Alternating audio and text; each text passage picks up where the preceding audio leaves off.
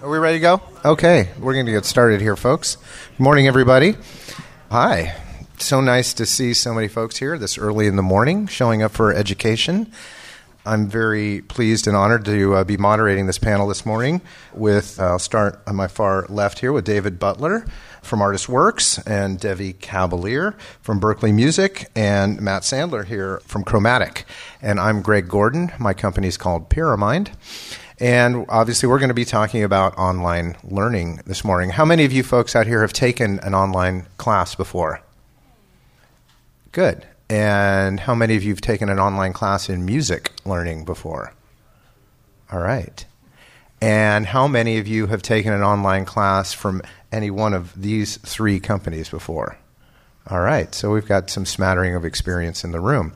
That's exciting. So I think I'd like to start by having our uh, esteemed panelists here tell us a little bit about their business models, just to make sure everybody is clear and understands the differences amongst the three businesses here, because they definitely are different uh, and come from different perspectives of the industry. So, David, why don't you tell us a little bit about Artist Works and just a, a little background and how that works? Yeah, Artist Works is a company that I started about three years ago, a little bit more than three years ago. Um, with the idea that I wanted to make it possible for kind of average people to have access to some of the best teachers in the world. And um, I did this because I had some time after I retired from AOL to kind of pursue anything I wanted to pursue. And I really had a struggle finding a decent jazz guitar teacher in the area I happened to be living at the time.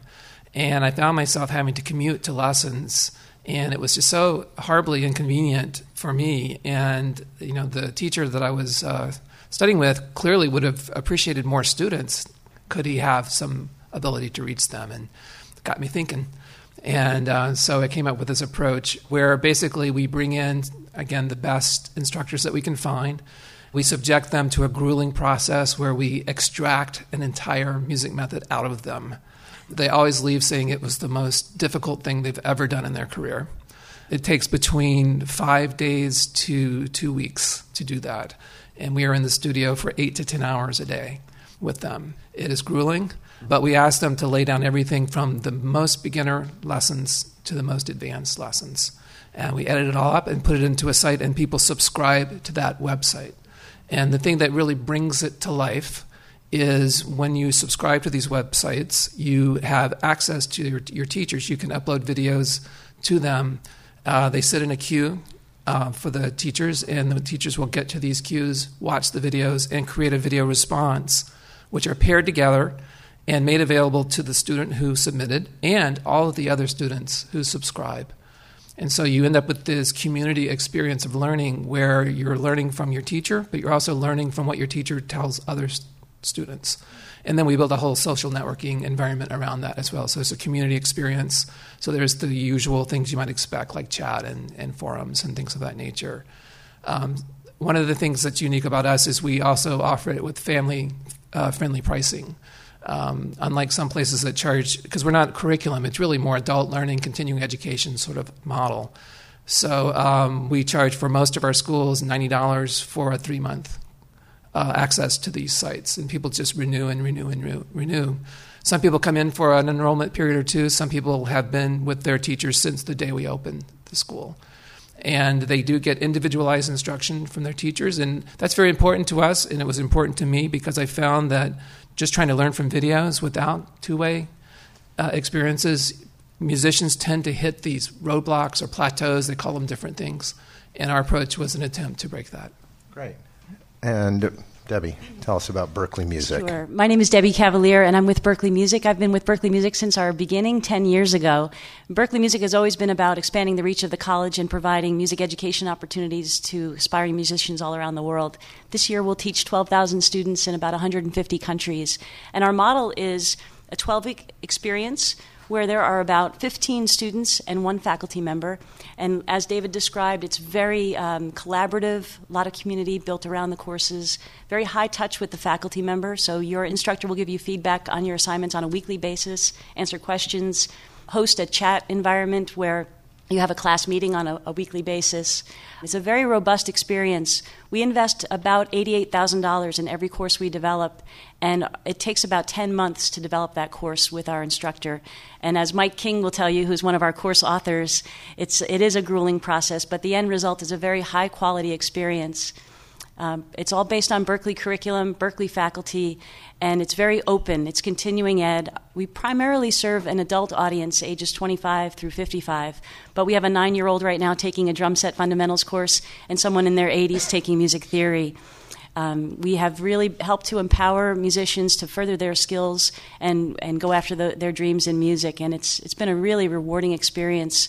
But the, the fundamental piece is that we're, we're all about providing access to people who can't uproot their lives and move to Boston and spend four years in the undergraduate program. That's the best case scenario, but for those that that's not a possibility, Berklee Music is available. Uh, right now, we offer standalone courses, either for credit or non credit, and uh, those are from $1,200 to $1,400 for a 12 week experience. We also offer certificate programs, which are sort of resume builders in the continuing ed space. So, packages of three to 12 courses. And a lot of our students have told us that those certificates have helped them to land positions uh, in the areas they're interested in pursuing. And we are going to be offering degrees in 2014. So there are so many Berklee close to alumni out there who are just credits away from graduating and, and moved on when that career opportunity happens. So we're going to be able to help those folks complete their degree and also um, provide a solution to to high school students who are looking to go to Berklee but would like to do it from home or for wherever they live. It's a, a wonderful opportunity. We've also jumped into the MOOC space, and we have a, a, Berklee Music presence now. We've partnered with Coursera, so we have free offerings now. If you go to coursera.org/berklee, we've got all kinds of courses there.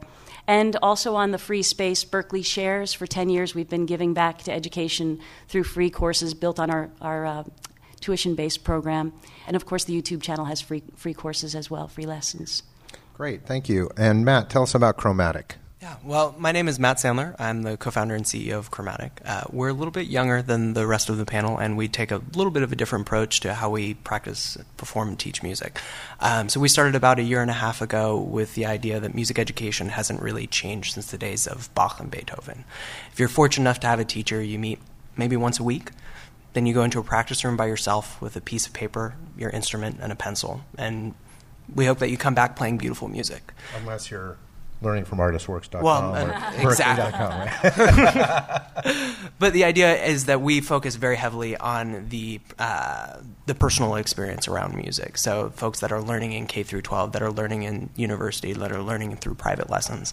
Uh, in the United States alone, you have 16.5 million students in K through 12 that are in band, orchestra, choir classes. You have another 2.5 million people in the United States that are actively playing private lessons. That fundamentally aren't getting the most out of their teacher, their experience, or their practice time that they're putting in.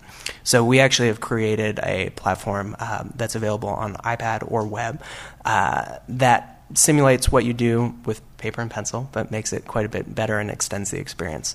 So we actually provide a platform that you can upload your own content, um, whether you're a teacher, student, uh, or performer and experience that content within a digital environment. You can annotate on it, you can record with it, you can actually practice perform with the actual reference recording, um, a variety of other things. But from a teacher's perspective, um, it's really where it comes alive. You can actually distribute music to your entire class with a click of a button. We have a smart distribution system that the saxophonists get the right saxophone parts, vocalists get the right vocal parts, etc. And we create kind of these mini social networks around your class experience, your private lesson experience, etc. you can collaborate and communicate within that class environment. Um, music has the worst student to teacher ratio in any subject area. It's about 80 to 1 in bands, orchestras, choirs, and public institutions. And so music teachers don't actually have enough time or inclination to grade their students on a regular basis. You can't grade music on a Scantron. So we provide a way that teachers and students can actually communicate through the platform. Teachers can grade or assess, give feedback, whatever the teacher would like to do. And so it's a little bit more of a plex- flexible framework. We, as I mentioned, uh, launched in private beta about a year ago. We're live within over 290 music organizations, ranging from UCLA, USC, Los Angeles Unified School District, all across the country, NYU, University of Michigan, University of uh, West Virginia, as well as uh, some shows that you know and love, including American Idol how are you uh, able to achieve this level of penetration in such a short period of time? Um, you know, I'm a musician. My background is in music and music uh, performance. I've been on stage performing with Herbie Hancock, and I've been a teacher in the Los Angeles Unified School District. Um, one of the things that we did up front was we, we made the, the conscious decision to build a product that we knew our friends would love. Just so happens that there are 90 million people in the United States that are very similar to our friends. And so we've been very fortunate to get quite a bit of uh, interest from the education community, the performance community, and the high profile uh, performance community as well. And 90 million, what, what, does that number represent to you? 90 million people in the United States actively play music on a regular basis. Mm-hmm. Uh, and, you know, there are numbers around that in terms of how many actives, but about 90 million people in the United States qualify themselves as a musician. Mm-hmm. So, but what you're doing then is actually providing the content for others to work with and teach, and it's it's like a content distribution platform in a way. Exactly. We call ourselves a performance and collaboration platform. We don't specialize in content like the two other folks on the panel. Um, we ex- focus on the experience around the content. It's one of the things that we know, love, and, and we know that we can build very well. Um, so we partner with other organizations that provide content. Um, we'll be introducing a storefront that you can purchase content through the platform um, with a variety of publishing partners. And what's the initial shipping platform for this? Is this a free app? How do you actually get to use Chromatik? Yeah, um, so something I didn't even mention is that everything I talked about is 100% free. Um, so we actually uh, have a web application and an iPad application that's launching publicly at the end of the month. Uh, we've done all of this in private beta thus far, so we'll look out for it. Um, but it actually works very similarly to what you see with other collaboration platforms and other uh, cross-platform networks like Kindle Fire or Nook. Um, the content syncs across device based on your user account. All of your annotations, recordings, interactions actually sync regardless of what device you're using. And this beta was what they used on American Idol recently? Yeah, so the entire platform was used in live TV in front of 16 million people on a weekly basis, which is I don't recommend to, for people's sanity. That's pretty cool, though. Talking about deep penetration, that obviously got you a lot of exposure right out the gate. Yeah. Um, so uh, that being said, um, Debbie, you talked about the amount of time it takes to produce a class and, and how much you're investing into course development. Yes. Uh, and also, I know, David, you work very closely with your artists to develop uh, high quality content. What, tell us a little bit about, um, you know, what are the key components to creating this high quality experience for the learner? And what, what, what are people expecting now? What's the bar line in terms of that quality? Maybe, Debbie, you want to start there. Sure. We're, we're very focused on providing musicians with the things that they need to further their career. So we'll survey our students. We have 350,000 registered members. We always ask them what kind of courses would help you with your goals. And from that, we find uh, some courses to pursue. We look for Berklee faculty who have the expertise in those areas. and then we have a very structured approach with uh, proposal templates that that focus on the, um, the main idea of the course, the 12 weeks, the 12 weekly themes, the lesson objectives in each of those um, weeks, the topics, the activities, the assignments, and we put the uh, faculty member through a very rigorous process of, of developing the course with hundreds of videos and uh, audio examples, interactions to help with reinforcing concepts. And we arm our faculty with a, with a team of instructional designers, graphic designers, um, all kinds of um, support that help the faculty take that content expertise that they have and realize it in a real high quality course environment.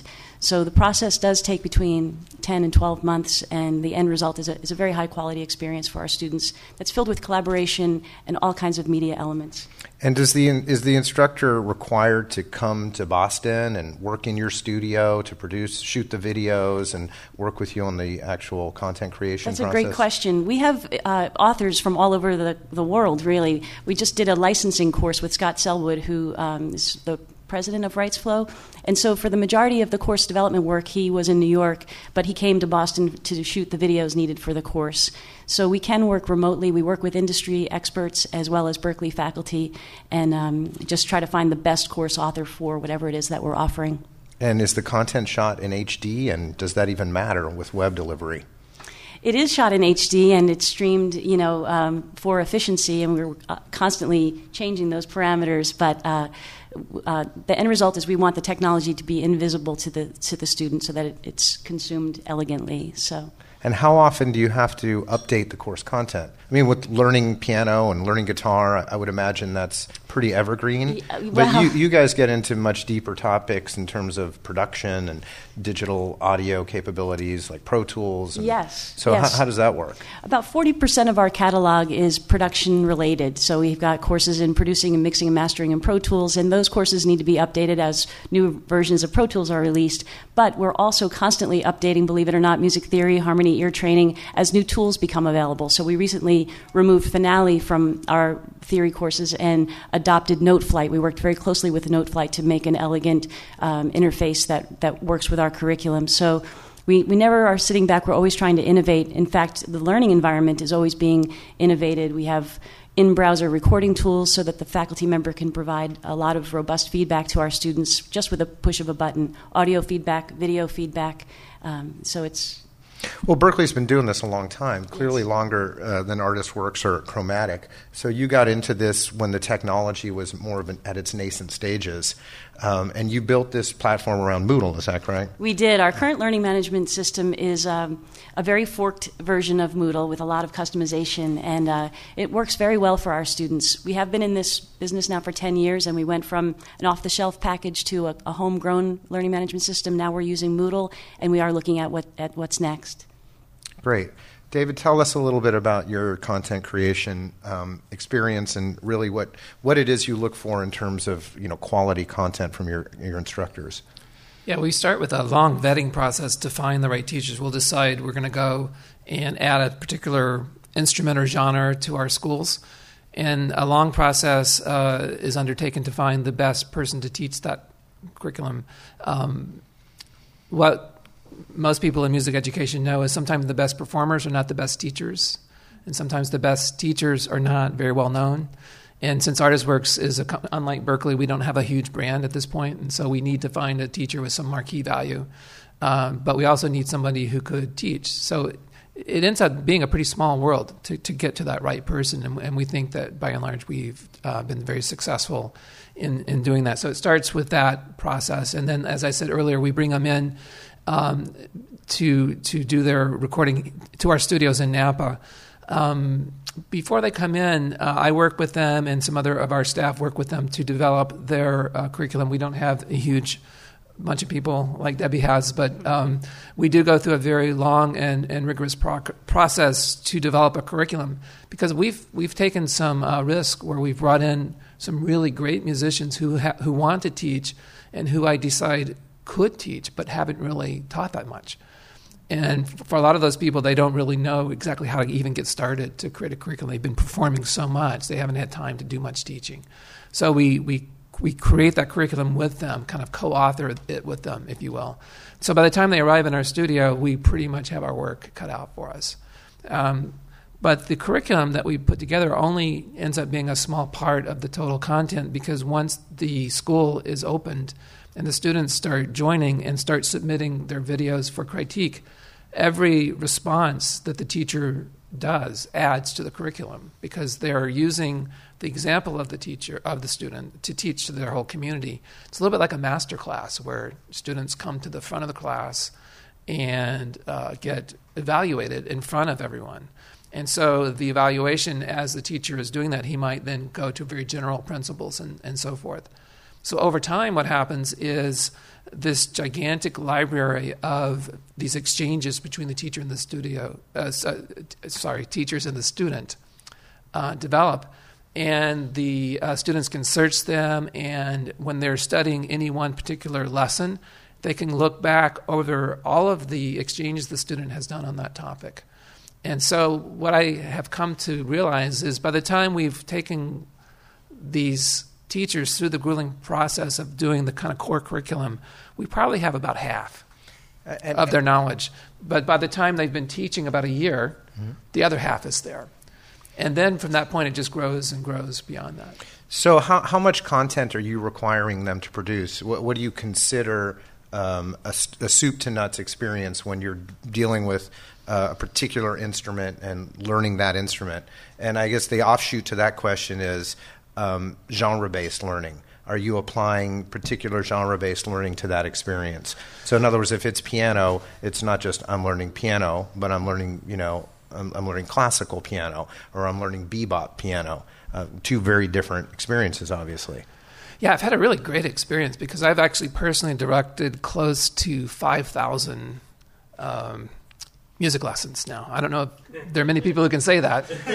That's pretty amazing. And from that vantage point, what I've learned is there's so many similarities between genres. I mean, there's so many similarities between classical music and bluegrass and jazz and rock. Um, and so it's really strange. You'll hear people that have had totally different life experiences as musicians saying the same words. It, it's fascinating to, to see that. But um, it generally takes, like I said, somewhere between like a small curriculum, like uh, our favorite example is bluegrass upright bass. Uh-huh. You know, the joke is why didn't they go to their second lesson? They had a gig. Right. so that was a short curriculum. And then we've had very, very long, exhaustive curriculums in violin. Uh, the violin curriculum ended up being something like 400 lessons um, to get, because we're, again, you're starting at beginner, how to hold it, how to hold the bow, how to make a sound. It starts at that level, and it goes all the way to playing the most difficult repertoire that might be required for an audition to get into an orchestra, and everything in the middle. So it takes a, a, lot to get to that point. I can only imagine. And, and, Debbie, does Berklee go to that length in terms of musical training, in terms of instrument based learning? Do you take students from kind of you know zero to hero through that entire experience that gets you there? We do, and just to go back to an earlier point, I can't agree with David en- enough about the whole concept of collaboration and feedback on assignments. That's a really big part of the student learning experience, and they're getting feedback from each other based on the learning objectives and also from the instructor absolutely. Um, but yes, we have basic, you know, um, not really how to hold the guitar. We, as a as a college, I think we assume at least a year's worth of study before they jump into, let's say, our guitar chords 101 That's exactly course. what I was wondering. Yeah. Uh-huh. So um, there is a, a foundation um, level course and a lot of free content out there to get folks ready. But we do encourage that you've had at least a year's worth of private lesson before jumping into one of our beginning level performance based courses. Music Theory 101 is day one, and, and we've got a lot of entry level courses like that. But it goes from, from zero to 100, hundreds and hundreds of hours of lessons. And, um, and the, the courses are quite robust, and that's why we give access to them a year after they end, because there's just so much to, to internalize and really learn after the 12 week semester is over. Um, but and we also have tracks within the courses. So if you have the minimum requirements to take Guitar Chords 101, but you've got a lot of experience, you can do the B assignments while the rest of the class is doing the A assignments. And there's a lot of uh, peer collaboration and, and uh, helping that, that happens throughout the, the course. Yeah, l- let's talk about that in just a second, but I want to just touch on the differences between the two pricing models mm. here. Because one is a subscription based one at a much lower cost, because you start at $30 a month, is that right, Artist Works? Yeah. Um, I'll get to that in just one moment. I just wanted to uh, bounce off what she said. Sure. When we approach these teachers and um, tell them we want to do beginner all the way to advanced, initially we got a lot of pushback from them. Mm-hmm. They want to teach beginners. Um, I'm too good to teach beginners. That would be, you know, not a good use of my time. That wouldn't be befitting of my reputation. So I said to them, "Okay, you have a son. Yeah, I have a son. So, um, which local music store did you send your kid to to get his beginner lessons? Oh no, I would never send my kid to the local store. I said, well, why? He said, well, I know how to get them started right. Exactly, exactly. So why would you deprive your incoming students of that knowledge? So we think actually starting at the beginning is, is very important. So I just want to clarify that's why we did that. Sure. Um, on the pricing model, uh, the way Artist Works operates uh, right now, again, we're a new company and we're still experimenting a little bit with pricing. Um, but what we've been doing is offering um, $90 for a three month period, or you can get it even less expensive if you commit for six months or 12 months.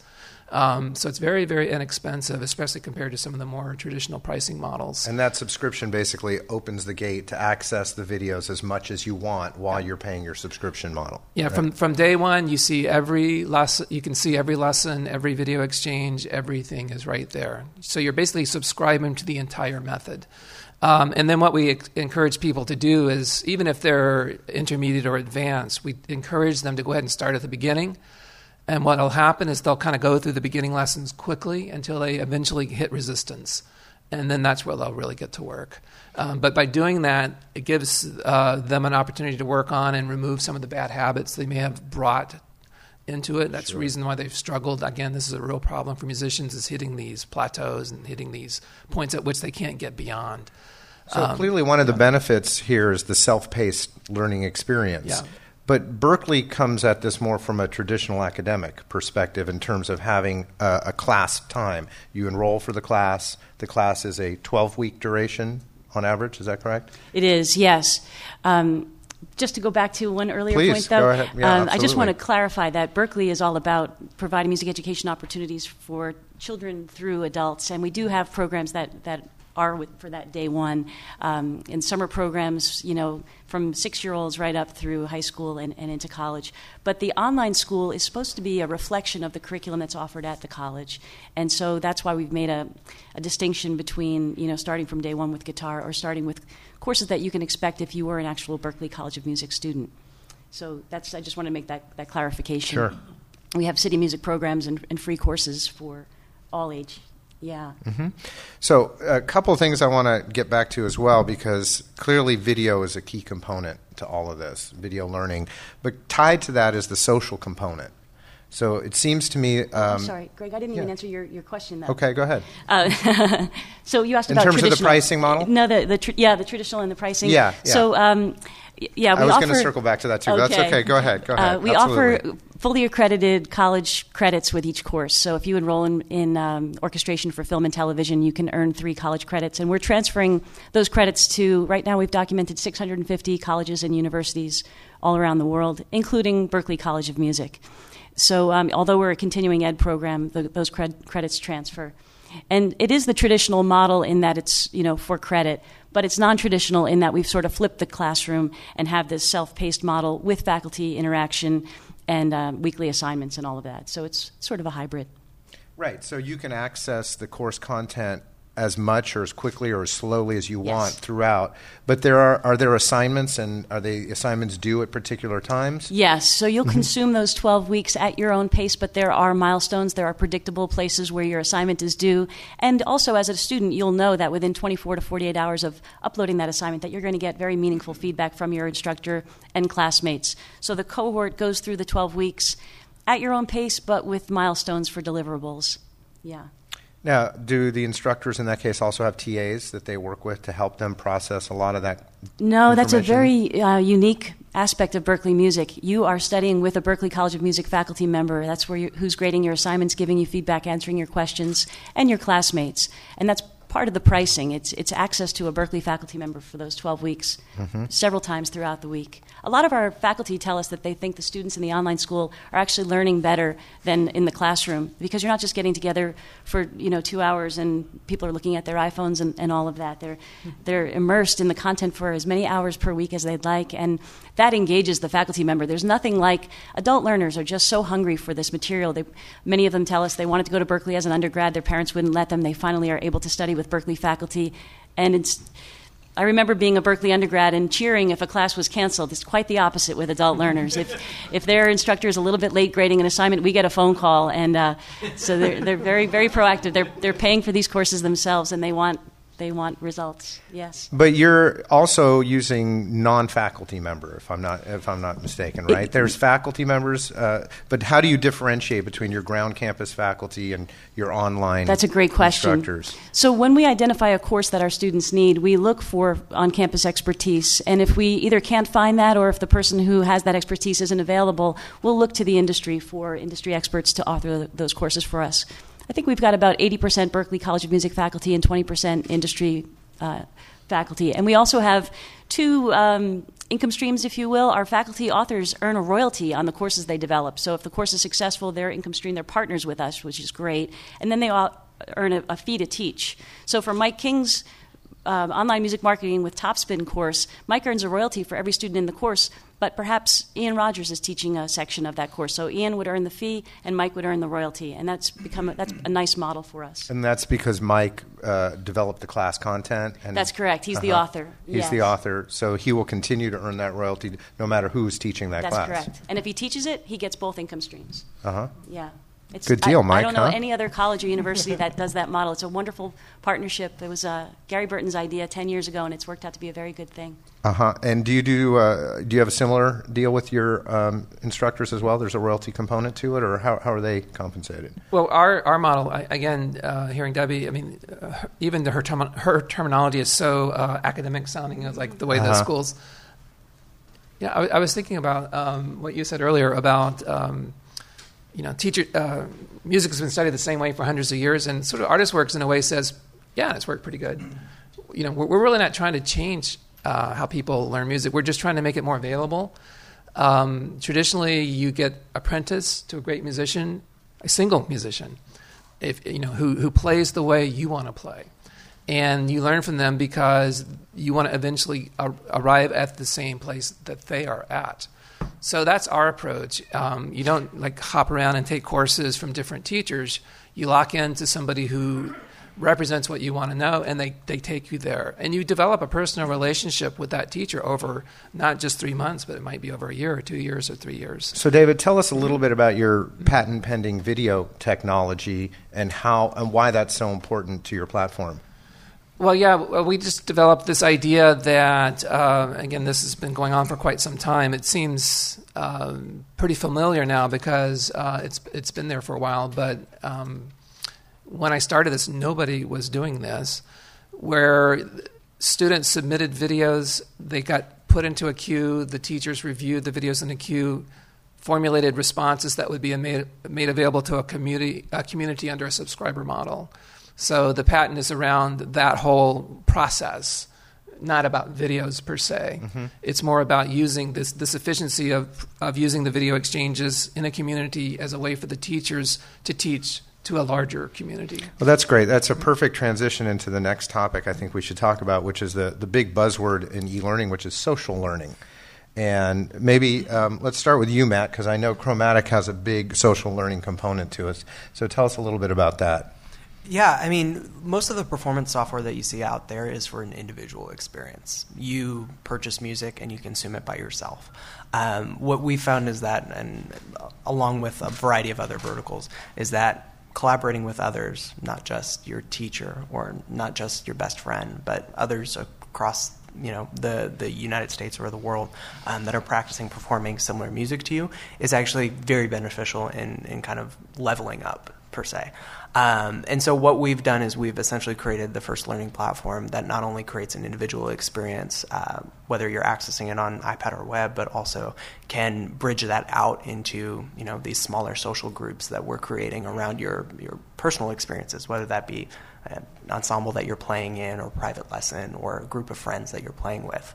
Um, very shortly, you'll see coming um, a larger network and a larger social offering that not only can you collaborate with those folks, but you can expand that network into folks that are playing similar music, um, that are in a similar pace of learning, um, or maybe similar grade and, and, instrument.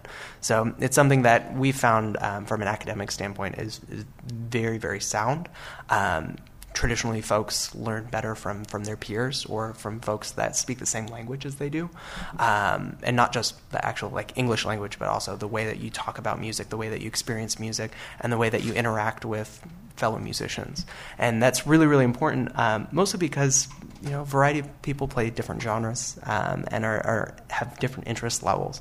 Um, and so we found that social is a, a, key driver of what we're doing not just in terms of uh, your personal learning but also the interaction of content etc and when you talk about being able to work like with, within a band group or um, an ensemble is there then beyond annotating the actual music itself is there a file sharing component yeah. that is added to that? Yeah what's, so, that, what's that like? So the entire experience um, from a band director experience is that you know you can distribute the music. Those students can then annotate on the music uh, receive your notes that you push to them in annotation form um, all the way through students can actually record themselves at home. It's one of the few things that musicians don't do nearly enough that they should uh, whether that be through audio currently or video in a few months Um, and then you can actually push those recordings directly back to your instructor so that he or she can listen to you, give you feedback, next steps, or even perhaps a grade. It's one of the first ways that musicians can actually complete homework assignments or interact with their teacher or music director outside of the classroom or the rehearsal space. That's great. And, and could you see this eventually being used for bands or, say, uh, producers that are looking to collaborate and then creating a collaboration experience there? Yeah, is that so- a stretch? No, it's it's not a stretch at all. Uh-huh. Um, the, if you look at the application when it when it's launched or what we've done with it um, in, in the space, it's not actually just strictly educational. It can be used within you know an American Idol setting, all the way through producers or collaborators that want to you know um, have impact on each other's work. And so we specifically call it a performance collaboration software for musicians because they have a very specific use case and a very specific way that they go about interacting around the content. Um, what we found is that it resonates at an educational level all the way through professionals or more amateur collaborators. So I, I want to engage more in the social discussion with you guys too, but I, I have to ask you this question now because it's just I think it might be burning in the back of some folks' minds here. At least it is in mine. Um, how do you deal with the licensing of the music then that's being shared because you are a private for-profit entity and it's not necessarily considered in the educational fair use section? How do you how do you handle that? Yeah, so uh, I have two different answers to it. The first one being we operate very much like other collaboration software, uh, Dropbox, SoundCloud, etc. Uh, we put ownership of the user. Um, they have to say that yes, the content is mine. I have the copyright to it. Um, but on the flip side, we're actually also working with every major publisher that you know and love, ranging from Alfred Music Publishing all the way through Sony ATV, to provide content and, and content accessibility to to end users. So very shortly, you'll be able to purchase all of your content. Um, and we're working with quite a bit of digital rights management to send reporting back to uh, to the publishers to make sure that they know that their copyrights are protected um, and have notifications and when they're used within the platform, et cetera. Great. Um, so, Debbie, getting back to the social learning component here, um, clearly Berklee has an amazing legacy as a ground campus college, uh, but the online experience is different, and you're not necessarily selling to the same student there. And this is an international student. How do you uh, address the, the social learning component of that through your platform? The social component of learning has been an important part of Berklee Music from the very beginning. We wanted to replicate what happens on campus with the networking. There's this strip of uh, concrete in front of the Mass Ave building called the Berklee Beach, and that's where connections are formed, lifelong connections are formed, and we wanted to replicate that in the online school. And so we've got all kinds of tools from uh, discussion boards to collaborative assignments to the requirement of providing feedback and critiques on student assignments throughout the 12 week experience. So there's, the students are constantly communicating with each other, so much so, and they feel such a, a bond with each other that we've actually had students cobble together in Photoshop class pictures of, of people from all over the world in a class photo together. So um, we've built some tools that are similar to Facebook where you can like a student's assignment, which draws uh, people together to, to communicate about those assignments together. Uh, instructors can highlight an assignment where there's a lot of learning that can be done together. Um, but the, the feedback and the communication that happens between the students throughout the course is just very rich, very deep. And then those connections that are formed in that 12 week experience continue on through our network for years to come. Yes. So, and uh, I know that with David's platform, um, every student has the ability to see each other's project Yes. and see the critiques on that. Is that true in That's your case as well? Every single assignment is public to the other classmates. And so, you know, you might be orchestrating a scene from Iron Man with the same sound tools I that. did that. Yeah. Here you go. Well, that, that's was an assignment in orchestrating for film and television. And, um, you know, they have the same sample set, the same tools, the same lesson, but everybody's sounds so different. And they're able to learn from each other, learn from the critique that each other is getting from the instructor. So it's so much more than the curriculum that's presented. It's it's how it's used and, and the feedback and how that's shared. It's it's a big part of it. I just want to touch on the copyrights too. We follow the Teach Act. You know, Berklee was built on the notion that music can be taught through music of the day, and that started with jazz. And so everything is under copyright. But the Teach Act enables us, because we're password protected and fully accredited, to provide excerpts of copyrights to to um, convey musical concepts. So notation, videos, audio, all of that. Are both those components required to fall under the Teach Act, password protected and accredited? Yes, and streaming, not downloading. Uh-huh. Yes, yes. it's wonderful. Yes. Now, I'm, I'm assuming uh, both of your content is streaming only. Is that correct? Or, or can you download uh, the content itself, the, the video files, the, the You course can download content? the things that students are asked to manipulate. So here's some Uh-huh. backing tracks. Do your improvisation this week over these tracks, that kind of thing. Uh-huh. Yeah, but the rest of the content is consumed through streaming, whether it's on your mobile device or on a, a computer. Is that true for you as well? Yeah, right? no, we don't. We don't promote or allow downloading of the lessons. They have to be kind of logged in, and Mm-hmm. then they get access to all the content pretty much wherever they are. But we do make it available on mobile devices, iPhones and iPads. And how important is the mobile device delivery component? Do students really want that? Is that a big component to this? It- Very big component, Very, yeah. yeah. It's growing, I would say. Um, we, we were very um, excited about the iPad in particular because it fits on a music stand. Uh-huh. Um, and so, if you think of learning music, a lot of people where they where they're interested in playing and learning music isn't the same place their computer is. Um, you know, their computer might be you know in a in a study area or in a bedroom somewhere, whereas they like to play music out in the living room. So uh, the nice thing about the iPad is you can just put it right out there wherever the music is, or out, you know out on your balcony or whatever. So. Yeah, and if Go you ahead. even look at uh, California grants, uh, the largest teacher grant that in the technology space that's being written today is actually for iPads in the music classroom. So it's actually a really interesting uh, trend that you're seeing more and more, where actually the default application for Apple, Apple Education for band orchestra choir is using iPads in the classroom. So it's something that not only do folks like us really gravitate towards, but especially digital natives. If you look at anybody, you know, in high school or under, their expectation is that everything is delivered digitally, but more to the point, actually mobile as well. Um, they experience their entire lives in the mobile space, and so why is music an exception?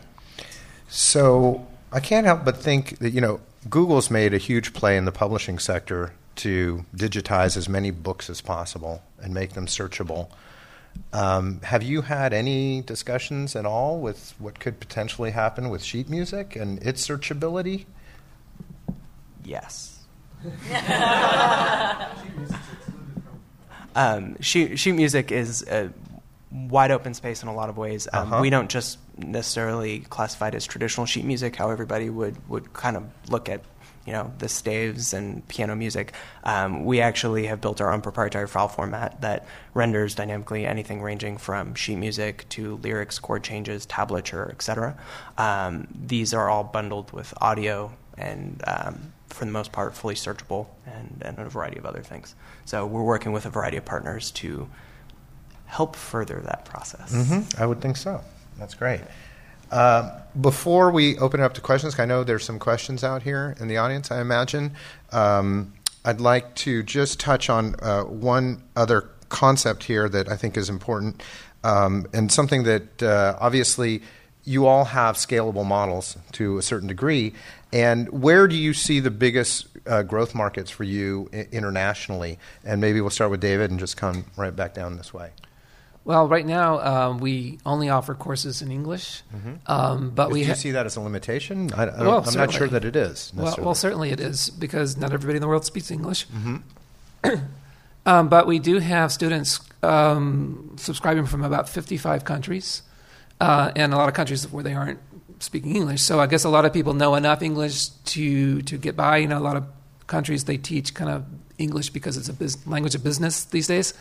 So there's some English available, but also, you know, music is kind of a universal language. So I think a lot of people actually study and they don't quite know what the teachers are saying, even, but they can watch and learn, you know, with their ears and their eyes in this approach. Um, so, so we're already uh, a, global company, uh, but we are talking about uh, with some some Asian companies about doing some partnering to have sort of an ArtistWorks Asia, Mm-hmm. where we might offer Asian languages, and I can't really say more than that at this point. Um, but Mm-hmm. What about because we Latin Amer- because we don't Latin really feel like we have the the ability ourselves to do it, but we could partner with somebody and, and take it that way. So Direction. Asia is your primary focus in terms of growth, then, if I understand you correctly. well, our primary focus is English, Yes. but I'm just talking you asked beyond English what would be next. yeah. I would say Asia next. Okay, great. Thank you. Uh, Debbie? All of our courses are only available in English right now. Uh, though I mentioned before that we did partner with Coursera. There are some free Berklee courses available on Coursera, and they are all closed captioned and available in- all languages. So from that, we'll learn, you know, where the demand is, and and perhaps look into localizing some of our Berklee courses online. Berklee College of Music just established a presence in a school in Valencia, Spain. And so um, Spanish would probably be the first language that we would go after in the Berklee Music online space, but there are no immediate plans for that. Uh, and the biggest growth area for our business, I would say, is the, the degree program that the degrees that we'll be rolling out in the fall of 2014, online degrees. Great. Yeah, and uh, we already have uh, instructors and students learning through Chromatik in, I believe, 12 different languages. Um, the application is very limited in terms of the actual language that we provide. Again, it's up to teachers, students, music directors to create their own content and use Chromatik as a distribution network. Um, one of our large growth areas that we're taking a look at, you know, ranging from Asia to Europe to South America, are large potentials for us. Um, they learn very similarly in a variety of ways, um, but even to a further extent, in Japan, for instance, every student is required to take music as a core curriculum concept um, all the way through high school. So we believe that it's a really interesting growth opportunity, especially in structured learning environments. We have just enough time to take some questions, so yes. Sorry, I missed this. Yeah. Uh-huh. I, I, think it's wonderful that you are really using the social potential that is so important to, to keeping, especially teenagers, engaged. And my question is uh, Does your software also allow live uh, cooperation, so playing together? So, is it, for example, good enough to do that? For example, through Skype, it's impossible because there is a time gap between the picture and the, and the, and the, and the sound, and the sound, qual- sound quality is not good enough either to really do, do it uh, uh at all. So, I'm wondering if uh, your software has a function like that? That's a great question because it is a topic we didn't really touch on. We talked a lot about the video file exchange, but we didn't talk about live interaction with the instructors themselves. Who wants to jump on that? I, can jump just quickly. Um, almost everything that we do is fully asynchronous, um, so there there is no synchronicity yet. Um, the the idea behind it is again to your point, uh, latency issues um, and a variety of other things are, are limiting factors. Uh, what we have found is that um, actually graphic elements, so live whiteboard sessions and things like that, are really interesting, um, and that's an area that we're looking to to prove out early on to see if, what synchronous models work in that world. Debbie the online school Berklee Music does not currently offer that, but Berklee College of Music has an Internet 2 connection with our Valencia campus, and there are real time ensemble uh, performances and um, instructor led um, classes and sessions and workshops and all of that. Um, that's led by David Mash, our, our, Senior Vice President for Innovation and Strategy for the college. It's quite impressive, but not yet in the online school, Berklee Music. Yeah, um, you know, musicians um, woodshut and any of you who play musical instruments know that. And so there's a lot of time you have to spend getting better. Uh, and so ArtistWorks really helps with that aspect of learning is the woodshedding part, you know, the, the private lesson part, the getting better part. All of our teachers tell their students, now that you've mastered this thing, get out and jam with your you know local people. Uh, so all of our sites are all about uh, nourishing musicians so that they can go out and play live. Um, in terms of doing it virtually, um, the latency is just uh, you know, a huge problem in music where you know milliseconds matter. Uh, timing matters, and it's very difficult, you know, short of an Internet 2 connection, which we don't have available, and most people don't have available, and most people won't have available, you know, for a long, long time. Um, so uh, we focus more on the woodshedding, getting better part, and encourage people and teach them how to approach other musicians, form groups, and play together. So no go-to meetings, no webinars. well, we do live, you know, live chats and things like that. Sure. So they, for the social networking part is fine. Uh-huh. It's just the actual performing part. Yeah. yeah.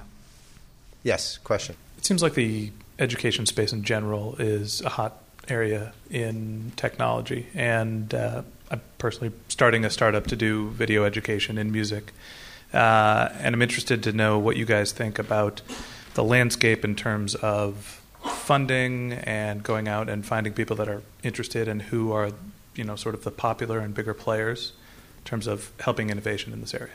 Well, Matt, you got funded recently, so why don't you tell us about that? Yeah, sure. Um, so we've publicly raised over $2 million from a variety of venture firms, ranging from Learn Capital, the largest education based venture capital firm in the United States, all the way through Mitch Kapor, Dave McClure, folks from the Carnegie Hall Foundation, Royal Conservatory of Music, LA Phil, uh, Bruno Mars, and a variety of others. Did you um, get all that?